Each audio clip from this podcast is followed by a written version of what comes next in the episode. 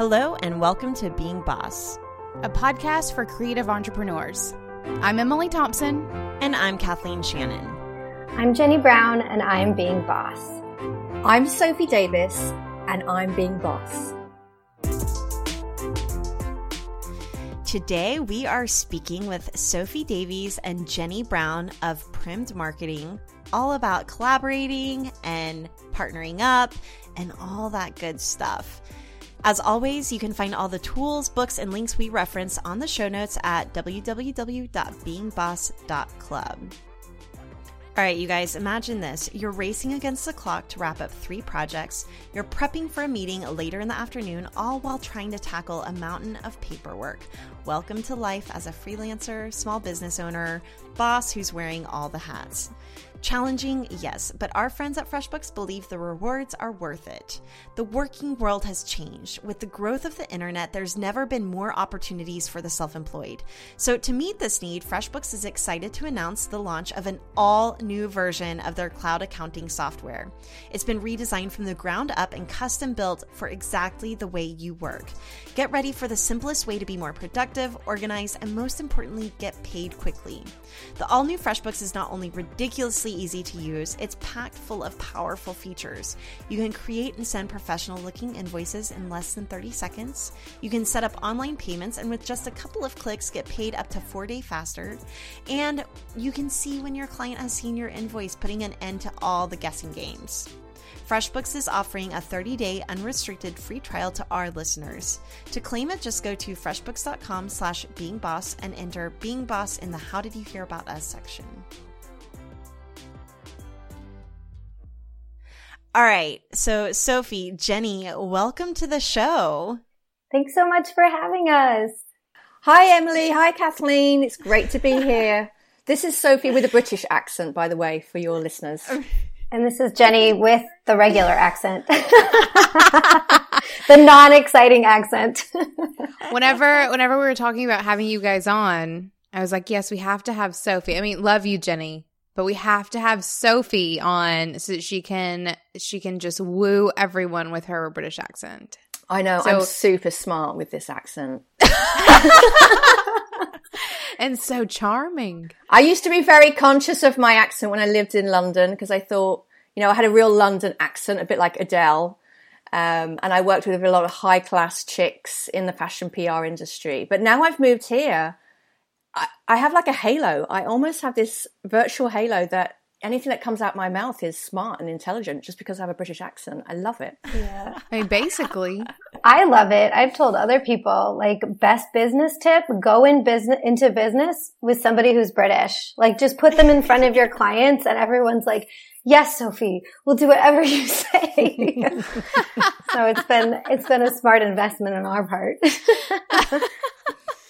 So, to give our listeners a little bit of background, you guys have Prim'd Marketing, and Sophie, you are a content strategist there, and Jenni, you are a web and brand strategist there. You guys both co founded Prim'd Marketing together, and we met the two of you at being Boss New Orleans. So our very first vacation a couple of years ago, which was so much fun. And we really had such a good time, but you both really stood out. And then Jenni, we came across you again in Palm Springs and we started a conversation about being type A and this personality and and collaborating and having a business bestie and everything that goes into that.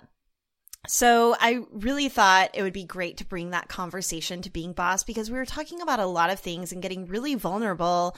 And I think it's a conversation that our listeners need to hear. Whether or not you are partnering with someone, collaboration has helped us bring our game to a whole new level. It's helped Emily and I create something bigger than ourselves, both in our personal businesses with Braid Creative and Indie Shopography, and then of course, what we're creating and being boss together. So I would love to just jump right in. And the first thing that I'd love to know is how you both came to be partners in Prim'd Marketing. Were you friends first? Were you guys business colleagues? How did you ultimately decide to partner up? Okay, well, my background is predominantly in public relations, which kind of organically evolved into social media marketing. Um, and I actually started working at a publishing publicist office in the East Bay um, during the summer of 2013, which is where I met Jenni. Um, we had a great time working together. Um, it was probably one of the best jobs I've ever done. But unfortunately, the firm had to change its client structure and had to let most of the employees go, including us, just a couple of weeks before Christmas of 2013, which was a Merry Christmas to you. it was a real bummer. But bad timing. Yeah, but a few weeks later, we just decided to take destiny into our own hands and umbrella our individual skill sets and try starting our own business. So that was January 2014. So we're kind of rolling into our third year this month. Yeah. So you guys, so you guys were working together, but were you guys like hanging out? Like, were you getting drunk together or like talking about making babies? Or was it just like straight, hey, I'm at the office, let's grab a soda and talk about this client? It was more of a business relationship at that point. At that, that's right, Sophie. Um, Yeah. We- She's like, so- yeah, you thought so too, right? Am I right? right? No, I mean, so when Sophie says the East Bay, we're in um, the Bay Area. I'm in San Francisco, and Sophie's in um, Northern Marin. And at the time, this job was in the East Bay, so we were both commuting across the Bay, which for both of us, it was like 45 minutes, an hour. Is that right? So Yeah. um, so at that time, we really like enjoyed the work we were doing together in the office. Um, there was some really great synergy that was happening in that it was a PR firm, but I was doing a lot of like the marketing, the creating of assets, design, um, email marketing. And then Sophie was really great at taking my work and saying like, how can we promote and create this? Or, you know, who need, who need, who do we need to share it with? How can we cross promote it? How can we make more of the opportunity? Um, and so it just really felt like there was some nice back and forth between the work that we were doing together. But definitely when we got in the car at the end of the day, um, we, we both sort of went back to our respective lives. Sophie had young kids at the time. Um, I think your kids were two and five. Is that Yeah. right? So- Two and five at the time. Yeah. and I was in a full-time master's degree. So we were there a couple days a week, Mm-hmm. but we also had like very full lives and schedules outside of that specific job. hmm So we were basically figuring things out. Okay, we're going to start a business. We knew how to do the work, but neither of us had run our own business. Um, so it was a huge learning curve. And while we were figuring things out, we were hired by our first clients who pretty much took a chance on us. Not only did we bootstrap um, ourselves, but it really accelerated our setup because we had to quickly decide on a name. We had to form ourselves as an entity. The client needed to pay us. So we needed We to needed set a up, bank account. we needed a bank account. Yeah. to put the check in. Um, and we worked with a great, um, a great person who's now one of our partners to create our logo and our brand identity. Um, so we just, we just started doing the work. You know, what you, you, you guys are always talking about on this podcast. We didn't even have our first website until uh, six months later. We just wanted to do the work and have a better understanding of what services we wanted to offer. And more importantly, what we didn't want to offer and how we prefer to work with our clients.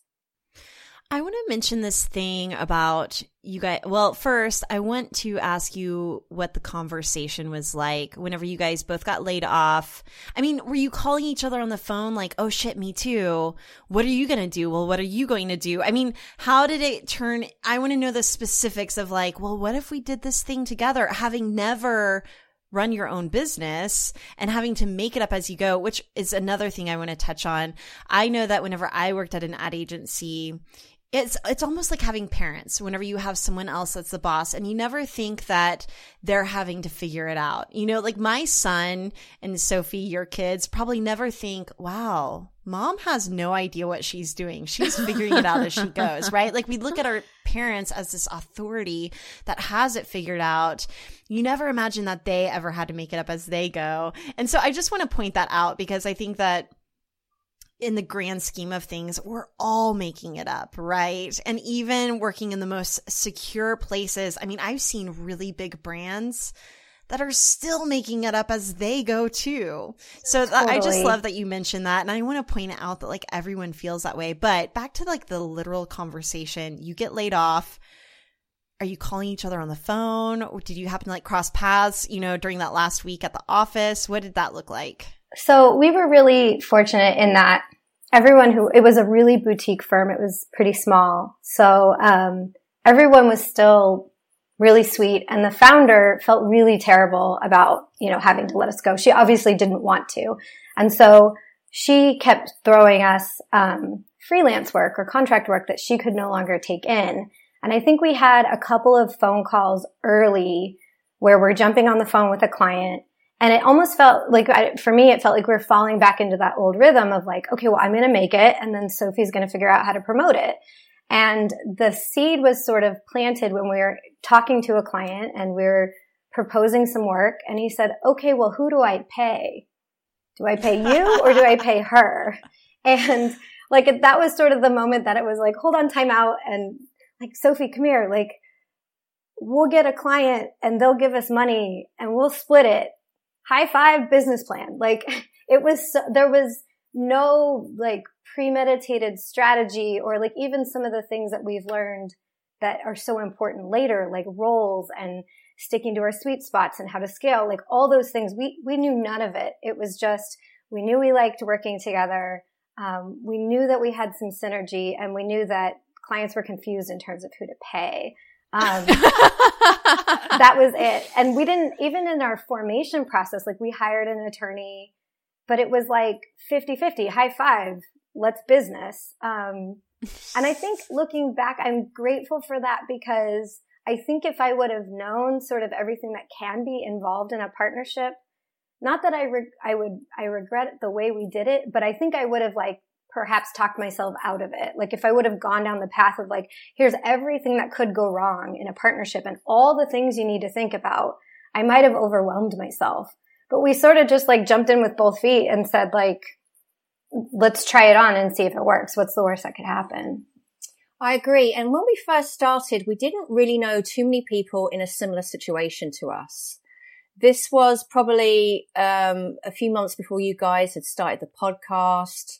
Um, it was a few months before we discovered a co-working space that we now work from.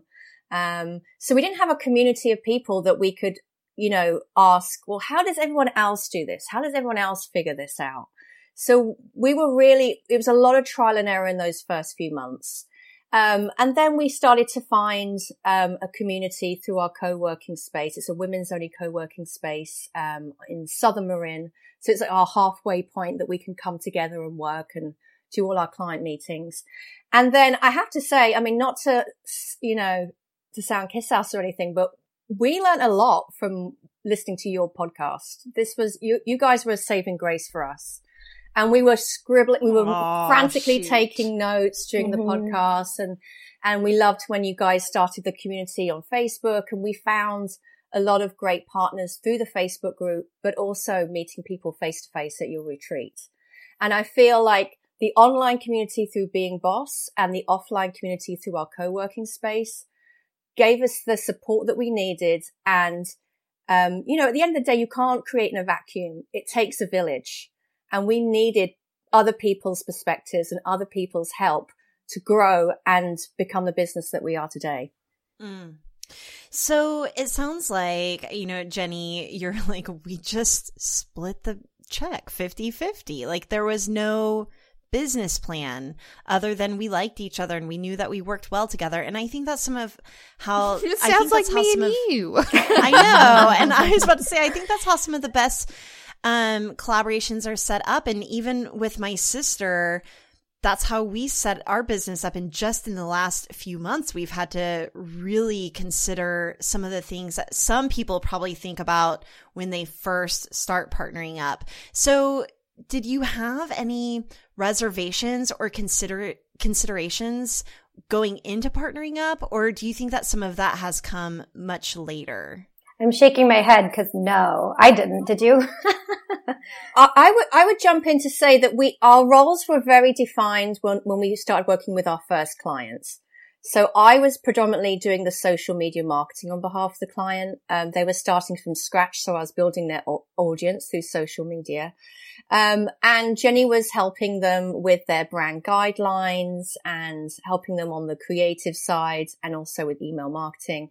Um, I think that that was the way that we decided to start out. You know, how I said that we wanted to umbrella our skill sets, and that was very defined. And I was about to say, were those roles defined kind of in your previous working exactly. Mm-hmm. situation? So you kind of went into it already knowing the kinds of roles that you've had before together. Yes. Right. But but even aside from the roles, like the the partnering up, Emily and I have talked before about how sometimes bringing on a business partner is more serious than bringing on a marriage. Oh, absolutely. Right? There's more assets and mm-hmm. money and um But we learned that later. That's what I'm saying. Like okay. I don't I think in the beginning had I had we known, maybe we might have I don't know, maybe just been more hesitant or dragged our feet or but I think we learned for I don't know when it was for you, Sophie, but for me it was like the second year of Prim'd. At that time, I was in the second year of my full-time master's degree. And I had this moment where I was like,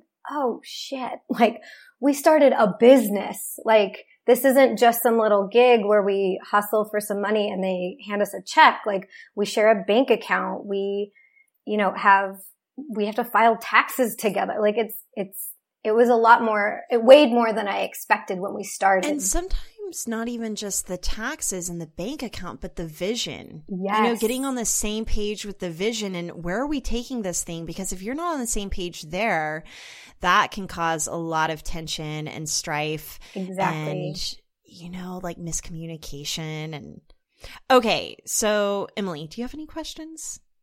I'm like reeling over. I know, not yet. I'm, I'm soaking it in. I'm going to come out with some big shit in a minute. You guys just wait. Mm. Okay. well, to sort of touch on that or I think Jenni was about to about to say the same thing. Um, you were just saying, you know, starting up a business with someone else, having a business partner is like having a second spouse. It got to the point where I was speaking to Jenni just as much, if not more, than my own husband. Yep. So it is a second marriage, and I think, like Jenni was saying, in the second year of most businesses, um, you know, maybe there's teething problems at the beginning, but the second year you're really scaling and you're really growing and you really have to put your big girl pants on. And I think we realized that we needed to bring someone else on to help us do that. And we, we joke that this, um, uh, transitional coach that we worked with was our marriage counselor. Mm-hmm. Yeah. you know, she really helped us negotiate, um, like we were saying, like the whole point, like the title of this podcast is navigating your role to find your sweet spot. And I think that was a big thing that we were doing in the second year of business. Yeah. And Jenni can Wait, talk- what was the title of our podcast again? well, least that's what we pitched to them, so maybe it might change. To find your sweet spots. So then let's talk about that that relationship that you had with your transitional business coach. What did you learn about your roles? What did you learn about, you know, and how did your roles change after working with that person? Tell us a little bit about that experience. Well, we brought her on in an interesting time in our business um, to sort of dovetail what Sophie was saying about that second year and like how we were building things that second year we were really focused on growth. And like we knew sort of the first year you're sort of you're you're amazed that anyone's paid you money for anything. You're just like oh my gosh this is a miracle. I made something and somebody paid us for it. But the second year you really start looking into like how can we do that again and bigger? How can we double it? How can we you know do more? And the path that we organically gravitated towards was sort of, and this makes sense in hindsight, people knew to ask for logos and websites and certain things on the creative side. Um, so we were getting a lot of requests for that. And our business really swung in the creative direction where we were doing a lot of logos, a lot of websites, you know, a lot more on the creative side. And we were having to bring in partners to support because, you know, that's something that I can do but can't do alone. But we really actually, like our business model shifted in that second year. And sort of what you were saying about holding the vision I wouldn't say we got off track because we were still in the formative years, but we really swung to one side of our sweet spot, so to say. So it was that time for both of us was tense and frustrating because I was holding a lot of the work. Sophie's core genius wasn't being expressed in the vision. And we just weren't really sure how to move forward in a way that, that made money and, and worked. Like it just felt like we all were really trying really hard. And we, at the end of, after paying out all the partners, we were like, well, this, this isn't really, wasn't as much as we wanted or expected. And so what are we doing wrong and how do we fix this? So Laura was really helpful in coming in and she had us do a couple of exercises, but one of the things she had us do was really sort of pinpoint what brings us joy, what brings us energy, what lights us up, and how, how are those things different? And then where are the holes? And those holes became places that we then started bringing in an assistant or a project manager or VA. And so we really, there, there's a lot of shifts that happened as a result of that. And I'll let Sophie tell you some of those, but one of them was really in our roles where Sophie really moved more into business development, doing workshops, being sort of out, meeting people, um, connecting because she's just a natural, amazing connector. And I really moved more into some of the business structures and systems. So setting up systems for the business, managing our cash, being sort of our CFO, um, which were things that I think before perhaps we were both trying to do at the same time because it was 50-50 and so we should be sharing the load. And really that wasn't serving any of us so. I think a lot of your viewers who are listening into this episode are either solopreneurs or perhaps they do have business partners. And i think for that first year um, a lot of the roles can naturally overlap when you're passionate about similar subjects and I think it can either happen in that first year or perhaps more in the second year, like it did for us, where you start really identifying, okay, what are my strengths and what are my weaknesses? And what weaknesses can I um, outsource to other people? And, and by working with this transitional coach, she was able to identify what energized us and what drained us. So she was asking us to basically write out our job descriptions to see what those natural overlaps were um, and really negotiate our roles to make sure that you know, like Jenni is a creative wizard and she also loves numbers. She loves analytics. So she geeks out on that kind of thing. I hate that kind of thing. I used to work with a lot of big budgets in my old PR job and I hated it. Um, but, um, I now bring in the sales. I'm now doing all the sales calls and bringing in all new client work, which I love doing.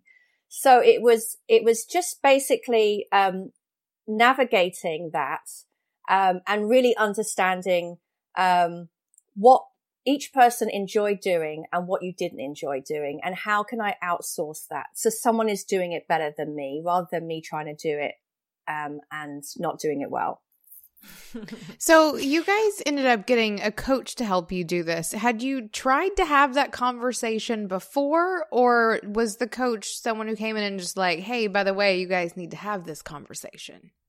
We were having that conversation, but obviously not as well as we thought we were.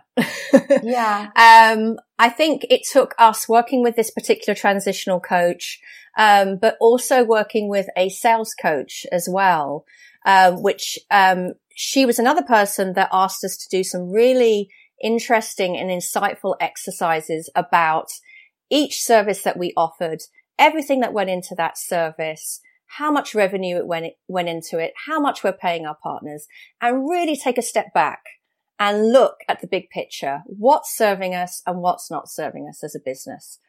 Um, and I think that's the beauty of working with outside consultants and experts I think sometimes when you're in it, your nose is too close to the painting. Um, and you need someone else to hold a mirror up and say, okay, girls, look, look, look at what's happening here. We need to rethink this business model. I think also as creatives, it's really easy to take our business super personal and it's hard to look at it at it as this objective entity on its own that requires its own kind of lifeblood, right? And so for us, for me and Emily, this is actually an exercise that we take our clubhouse members through is that kind of job role description. Even if you're working for yourself, it's so important to outline all the roles that you are fulfilling in your business so that you can grow and so that you can see where you're maybe having energy leaks or time is being wasted. Another thing I want to bring up in this conversation is I feel like there's this societal pressure to pay your dues and that work should feel hard. And we are all working for ourselves as creatives because we want to live what we love. But I still think there's this little aspect of if it doesn't feel hard, you're not doing it right. Totally. And so I think that a lot of us put pressure on ourselves to do the things that we don't like doing because it feels like hard work. Does that make sense? Totally. And I think, I think that was I don't know if we felt necessarily that specific pressure. Um, I think, you know, you're just in those first couple years, you're just like running as hard as you can to keep the thing alive, you know, like don't die, don't die, right?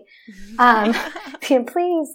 Um, but I, I, I do think that some of that was also, we, we really experienced that in terms of what Sophie was just talking about in terms of our business model transition. So if you want to think about the transitional coach, she sort of helped us look at like, who are you guys as people and what do you need to be doing in order for you to be happy, healthy, contributing partners in this business?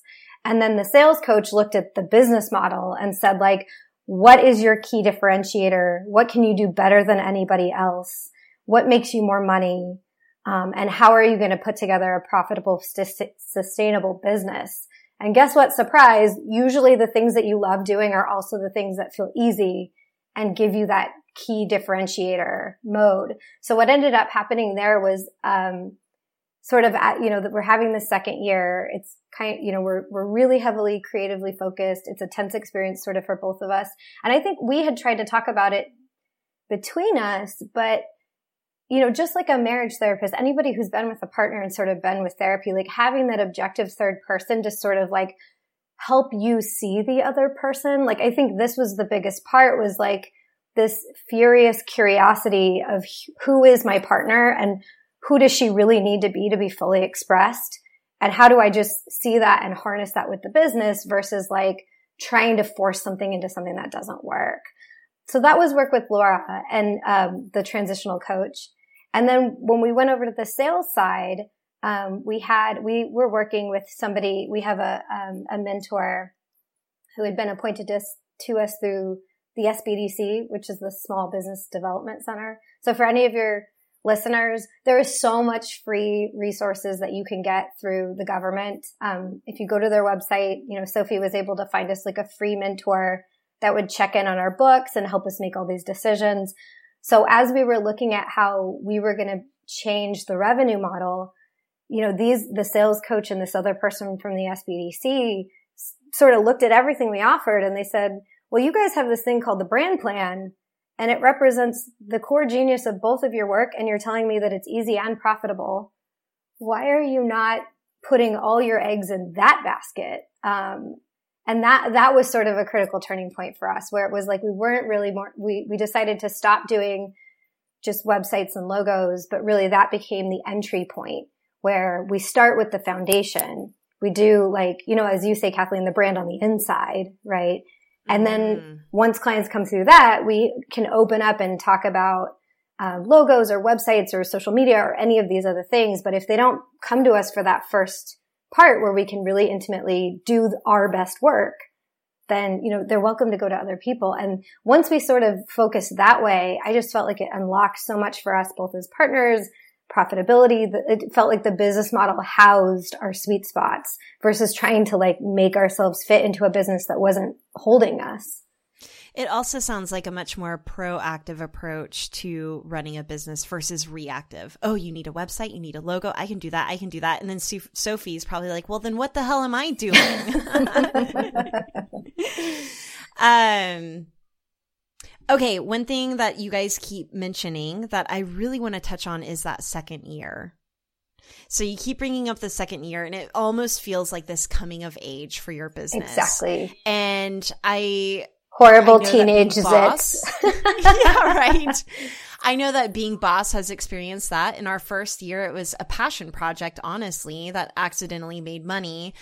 Then in our second year, the question that we started to ask ourselves was how do we continue to grow this thing strategically without squashing the organic, passionate energy that created it? So I'm curious to hear from you guys. What was your second year almost coming of age question. Like if you had to have a question that you were asking yourself in that second year to kind of give your growth focus and direction, what would what would that question be? That's a really good question. I would say I kept coming up with, I kept coming back to the question, is this the best use of my time? So if I was spending an hour doing admin work, such as onboarding a client, um, rather than um, getting on with thinking about lining up the next pros- prospect, um, then I knew that I was not using my time in the right way. So I had to um, so that was a big turning point for me. That was a question I kept thinking, was this the best use of my time? So I, in terms of us writing down our job descriptions, we had to really think about what are the, what's the kind of minutia, what's the admin that we're doing that's just not, um, it's not for the greater good of Prim'd marketing. Um, and we need to be outsourcing that work. Um, what was it for you, Jenni? I think I had a question at the time that I was asking myself. And there was a second question that I learned to ask later that opened a few things up. So at the time, it was like, how do we set this up to be productive? Like, cause I'm the systems person, right? I like the numbers and the structure. So it was like, what does the structure need to be so that it's, it's allowing our clients to move through the process successfully. It's allowing us to have the work life balance we want and it's allowing us to, to, to, you know, ultimately be a profitable business. So I think at that time, that was sort of this thing that I was really wrestling with, like, how, how do we set the structure so that we're creating what we want to create? But I think what really helped unlock some of the things that we experienced in this last year, this third year of really finding our sweet spot was more close, was closer to the question that Sophie was asking the first year. And my mantra this last year has been, is this work that only I can do? Because, you know, I may love for the first couple years, for example, I was doing our bookkeeping, which I liked, but I'm not the only person in the world who can do bookkeeping. I am the only person in the world who can see my clients and help them crystallize and um, crystallize their vision for their business and put words and designs to what they're trying to create. I'm the only person that can do that.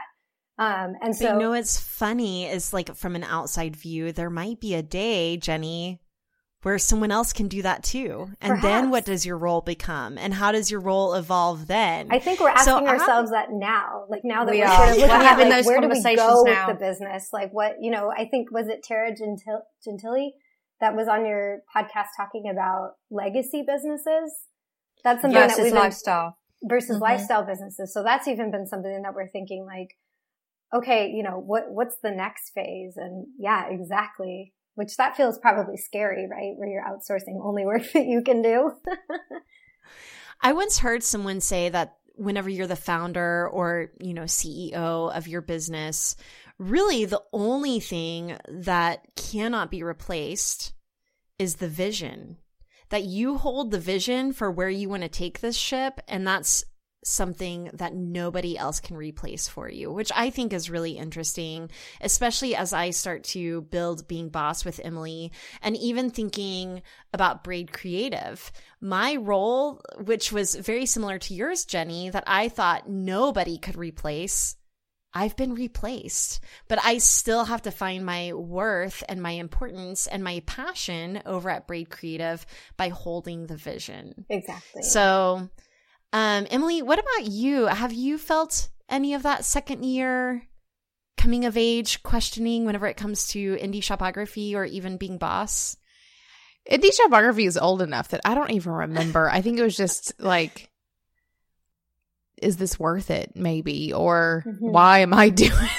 it It was so long ago. That's because you were in web work. Anyone who right? works in web asked me ask that question. right? Exactly. Like, why am I doing this to myself? Um, I think for for being boss, like I almost have, you know, how after you have a kid, you don't have any memories of the first two years. right. You know, like I kind of feel like that with being boss. I mean, I obviously have tons of memories, but I can only look back at it through like this lens of like, I remember the best parts and all of the, all of the nasty things or all the questions or like, you know, this poopy diapers you just don't really remember or like it was just part of the process. And maybe that's just me like, having been a business owner for I don't know, over a decade now in one capacity or another. Like, I just, I don't, I don't remember. I will say, I think one of my guiding questions to this day that I'm always asking myself, and it's a question that I asked myself as I was quitting my day job, was who am I working for?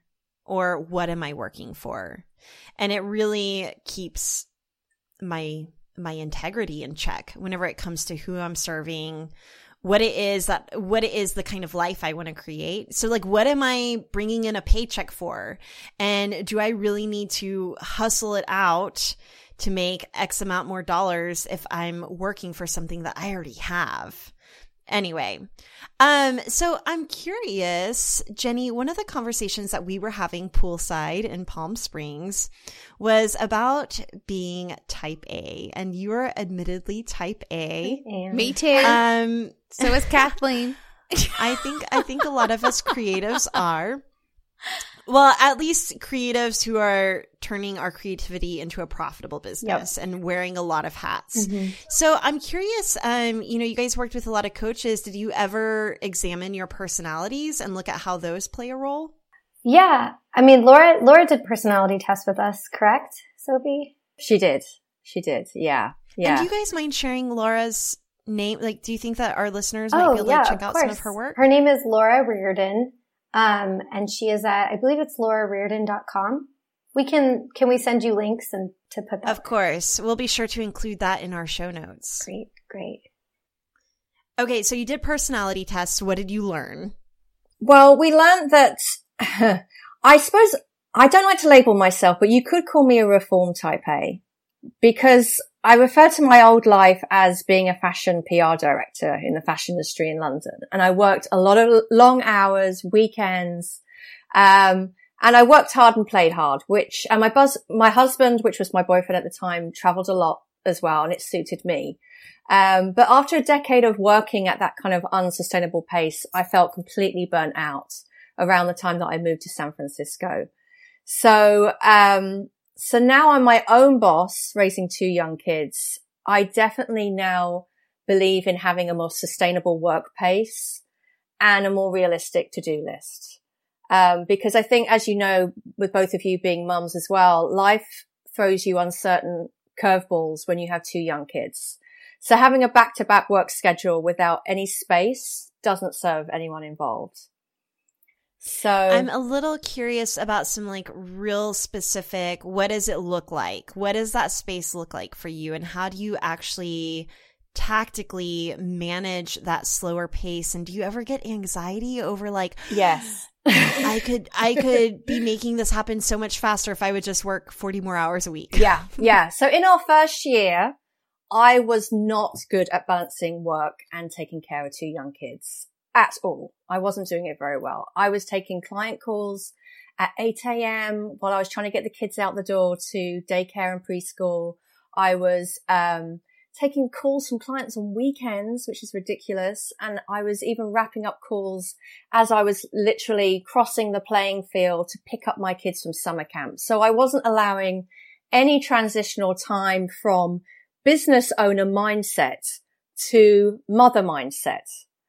Um, and that started to Which will make out. a person angry. Yes. I was feeling overwhelmed, stressed out and guilty that I wasn't doing either job very well. So in the second year, I had to really set healthier boundaries for myself, for my family, for my business owner, my business partner, sorry, Jenni, and for my clients. So, so what I came up with, um, was so you chose to be an adult. I chose to be an adult. but girl what, what helped me a great deal, Emily, was that I broke up my weekdays into levels of time.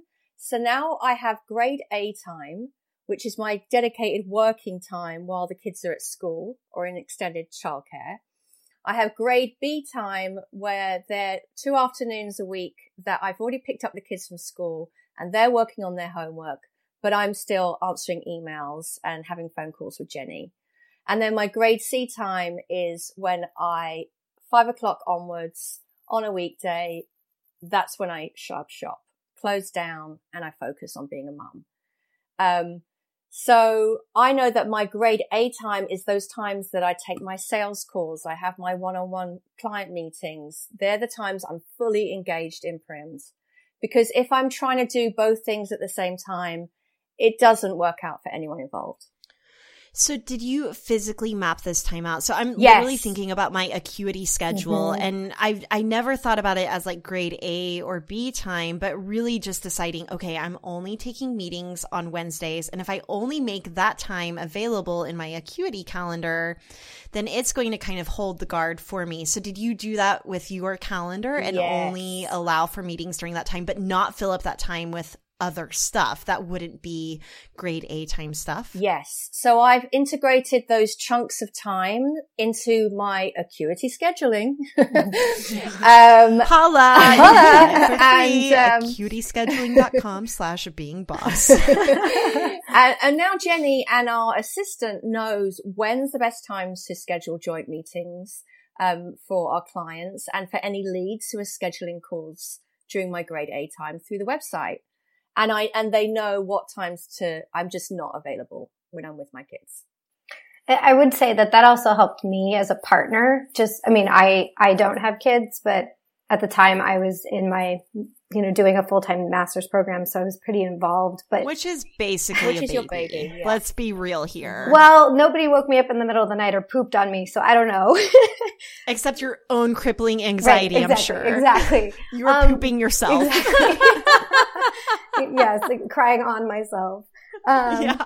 But it did help me because I'm a verbal processor. Sophie, poor Sophie has to like hear me think things out loud so I can figure out what I think. But knowing when it was her grade A time to get her client work done, I could just shoot her an email and say, Hey, let me know when you're ready to talk about this versus like in the first year, I was like, you know, like just bulldozing my way into her workday. Hi, I need to talk about this so I can work. And so some of that is just sort of like learning the nuance of a partner and really beginning to like be self-aware of not only what do I need and how to communicate that, but what does she need and what is the best time to integrate with either her work schedule or have a tough conversation or you know, going back to that question of, is this work that only I can do? Or is this the work that I need to do right now? So having some of those clearer boundaries between the two of us, I think helped us figure out how to integrate a little better.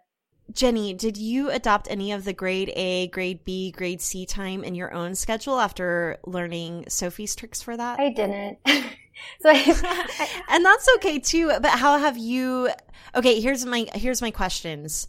Like i think that as as empathic creatives it's it might be easy for us to feel hesitant or shy or even guilty about saying for sophie to be like hey jenni i have this grade a time and i need you to not email me or schedule anything during that time right? Like it feels awkward. It almost feels like it could be mean, but sometimes boundaries are the kindest thing you can do for your business partners and even you know, you- all working relationships and even your personal relationships.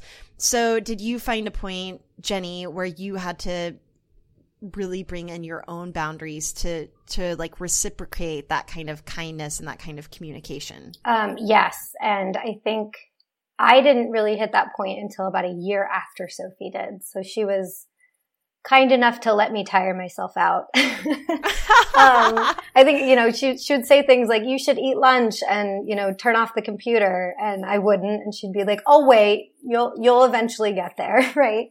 Um, but I think, so I hit that point December of 2015, like right after I finished my degree.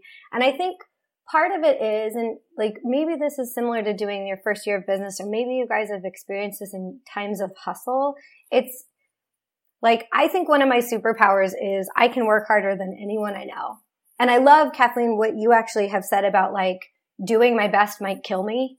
Like my best is really good. I might kill myself and everyone else in the process. Um, and I, I've had to learn that like, you know, just the same way like a cheetah can run at like 200 miles an hour, it can't always run at 200 miles an hour. And it was the painful part for me was not so much like putting my ass in the chair and getting shit done. It was more about figuring out what does like a regular normal pace just like Sophie had had to find space, how do I give myself space from the business and space from my own deadlines and, and my own personal passion projects? Like I, you know, not taking on a book and a master's degree and a business like that. I, I had a ton of excitement and passion and love for all of those things but it was a tremendous amount to take on. So what I actually did during that year, like once I finished the degree and was tired and could not stop crying for the first like two months, um, I hired a women's coach just on my own. Um, she's phenomenal. She's this little hippie that lives in a cottage in the redwood forest in Marin. She's like this. Yes, you were telling yes. me about her in Palm Springs. Yes. Do you mind sharing her name? Yes, her name is Rachel Rosito. She's of Rose Holistic. I'll give you her link as well she was so wonderful. She basically gave me rules of like, you must like she had me set up a little meditation area in my office. Like I have a little space and she's like, I don't care if you meditate, but you have to sit on the rug for 15 minutes every day before you turn on your computer. So it was sort of like those little baby steps. Like I felt like a giraffe, like trying to figure out how to walk. But like as she forced me to have space, I felt like I was able to slow down and that just opened up so many things between just not even like our relationship, but outsourcing and delegating and just not, not holding our business so close to me where it was like everything has to be done yesterday. Um, and I think also holding off on the ambition of like, okay, so now we're at the mountaintop. We're having this success. What are we going to do next? Like right away but really being able to hold the space and say like, let's celebrate and be proud of everything we've accomplished, full stop. You know, and just sort of letting that, the past work that I've done continue to, you know, slow the pace for the future versus like constantly being in that high mode. And how has that worked out? Like, has has business fallen off the face of the earth? Or you do you guys like? Here's what I've done in my own uh, type A tendencies is I have connected a sense of urgency and stress with success. Mm-hmm. Like to me, I have, you know, bulldoze those neural pathways so that they are connected in my mind if if i slow down it means i'm going to go hungry mm-hmm. if i'm that mm-hmm. cheetah and i stop running at 200 miles an hour i'm not going to catch dinner that night right it almost feels primal so it sounds like you've been able to slow down and I'm sure it's a constant practice. Sure, correct me if I'm sure. wrong. But what have you learned through that? Like, is business still happening? That's is the everything craziest okay? part. I realized through this process, and Sophie's probably been waiting for me to realize this for a year. I'm in my own way. I'm in everybody's way. it's more been like as soon as I slow down, profitability goes up, happiness has gone up. We've we've brought on more partners. Um, so we have more people supporting in the work. And I don't know if you guys feel this way, but to me, when a client question comes in and you watch your team member address it and the problem goes away, that feels like a miracle to me. It's magic. Like, oh my gosh. So it was more like me getting out of the way and letting Sophie do what she's actually very good at and me getting out of the way and letting our VAs, our, our VA or our social media support or whoever just let them do their job. And I find that the more I get out of the way, the better we're all doing. So it's, it's tough, but. yeah, the most boss thing you can do is delegate your way out of a job. Mm-hmm. right? All right. So I'm curious, you know, coming full circle, you guys entered your relationship more as creative colleagues. I'm curious, do you feel like you have a more meaningful relationship now? Does it still feel like all business or does it feel a little more like you're in the trenches, like war buddies together? What's it like now? I think our working relationship has really improved and we, we're very open with one another. Mm-hmm. We're very open with one another and we're very, um, as Jenni was saying, we're more self-aware. We're more considerate to one another. And I think like anything in life, challenges make you stronger. If everything was just running smooth, I don't think we would have learned from any mistakes. So like, like in parenting, I keep telling Jenni, it's just like when you become a parent, you, you learn from the mistakes you make and it makes you stronger. So I think that's the case with, with running a business, um, as a solopreneur and with a business partner. any challenges that come your way, you learn from them and you get stronger and you move on wiser. Yeah. I think so, so. I've had some people ask me before, like, you know, are you guys best buds now? Like, are you, you know, are you besties? And I feel maybe weird, like guilty saying this, but like, I think of our relationship differently than that. Um, and maybe perhaps in the same way that I would think about like my husband, for example, like, sure, he's my friend, but he's also so much more than my friend. And he's also not the person that I would go to talk to about certain, certain places. Like some things you just need to take to girlfriends. Um, and I kind of feel like for me, our relationship is kind of the same way where it's like Sophie is so much more than my friend. You know, we have so much other experience outside of just a friendship.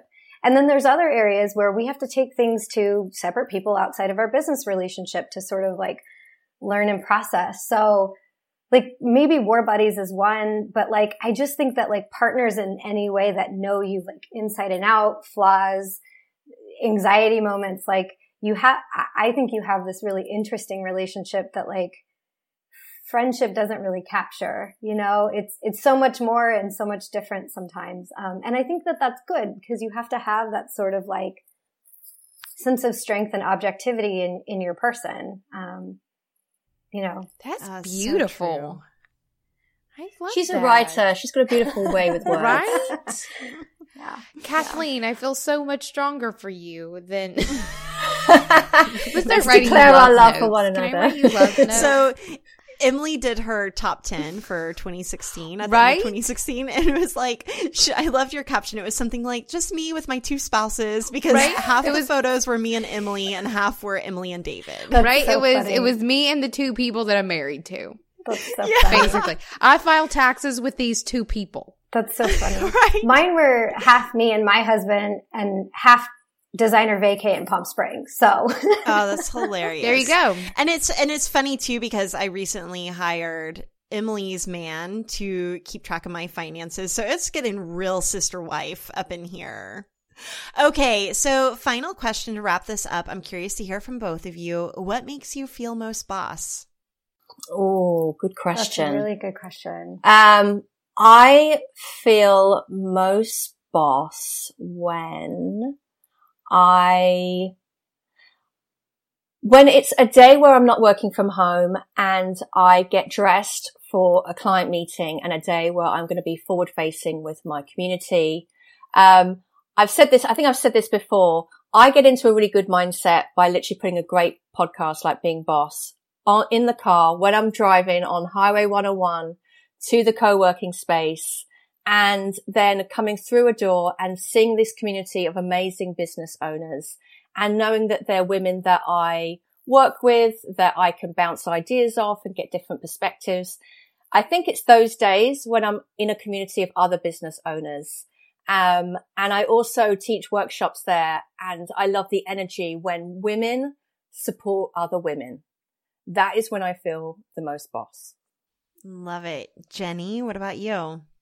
Um, so I think as like the resident like systems geek, I think I get, or even just like as a generator, as like a designer or a maker, I think I feel really boss when we've made a thing and we can watch other people interact with that thing and have success. So whether that's like setting up a really killer, um, email funnel in like, for example, ConvertKit or the brand plan is a process that we've set up from end to end and where it's like there's automation involved. We've created systems that allow us to not be in the minutia and just watching. It's like a little mousetrap. You just watch, you know, all the pieces come together and the client feels held through the entire thing and they get a really amazing experience but we're not actually touching every single part every single time. Like that, that always makes me feel like we've built something phenomenal. Um, so I think that makes me feel boss. Right? Where can people find more about you guys online? Yes, we are at primd.com. It is P R I M D.com.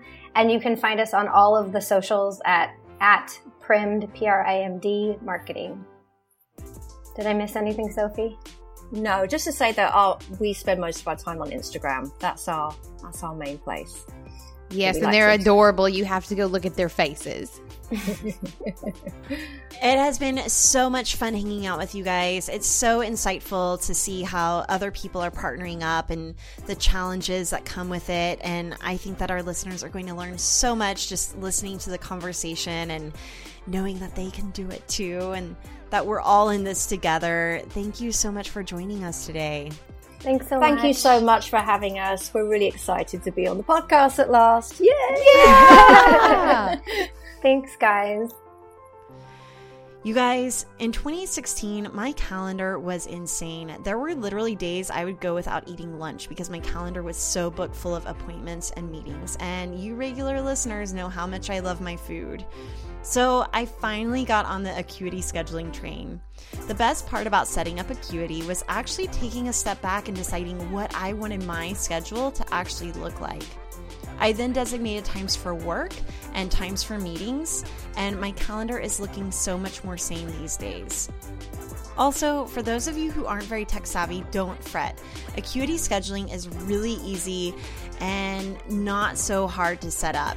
It takes a little bit of groundwork up front, but you'll be so thankful for it whenever your calendar looks exactly the way you want it to. Sign up for a free 60-day trial of Scheduling Sanity at acuityscheduling.com slash beingboss.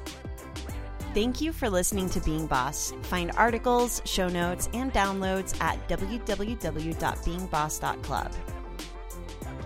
If you're a creative entrepreneur, freelancer, or a small business owner who is ready to take your goals to the next level, check out the Being Boss Clubhouse, a two day online retreat followed by a year of community support, monthly masterclasses, book club, secret episodes, and optional in person retreats. Find more at www.beingboss.club slash clubhouse.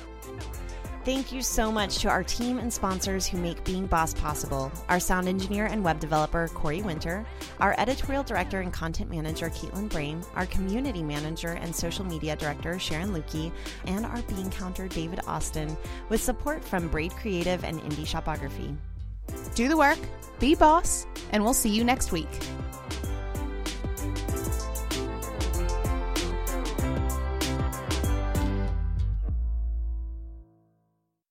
Emily, any thoughts? I'm good. I have to pee. Oh, no. But you guys just keep going, but at the moment, my Do you wanna mind's go on my pee? bladder. No, I'm good. We're we're almost. We got it. We're going to wrap it up here in a little bit. okay. And I Corey, you can like, cut that, by the way, please. I think you should leave it in, Corey. No, right. It'll probably be the blooper. There we go. blooper roll. Right. Actually, I would love it if that's a blooper so someone can hear me say, Emily, do you have anything to add? And you say, no, I just got to pee. so people can get off my ass Right. about it. Okay, back to the interview.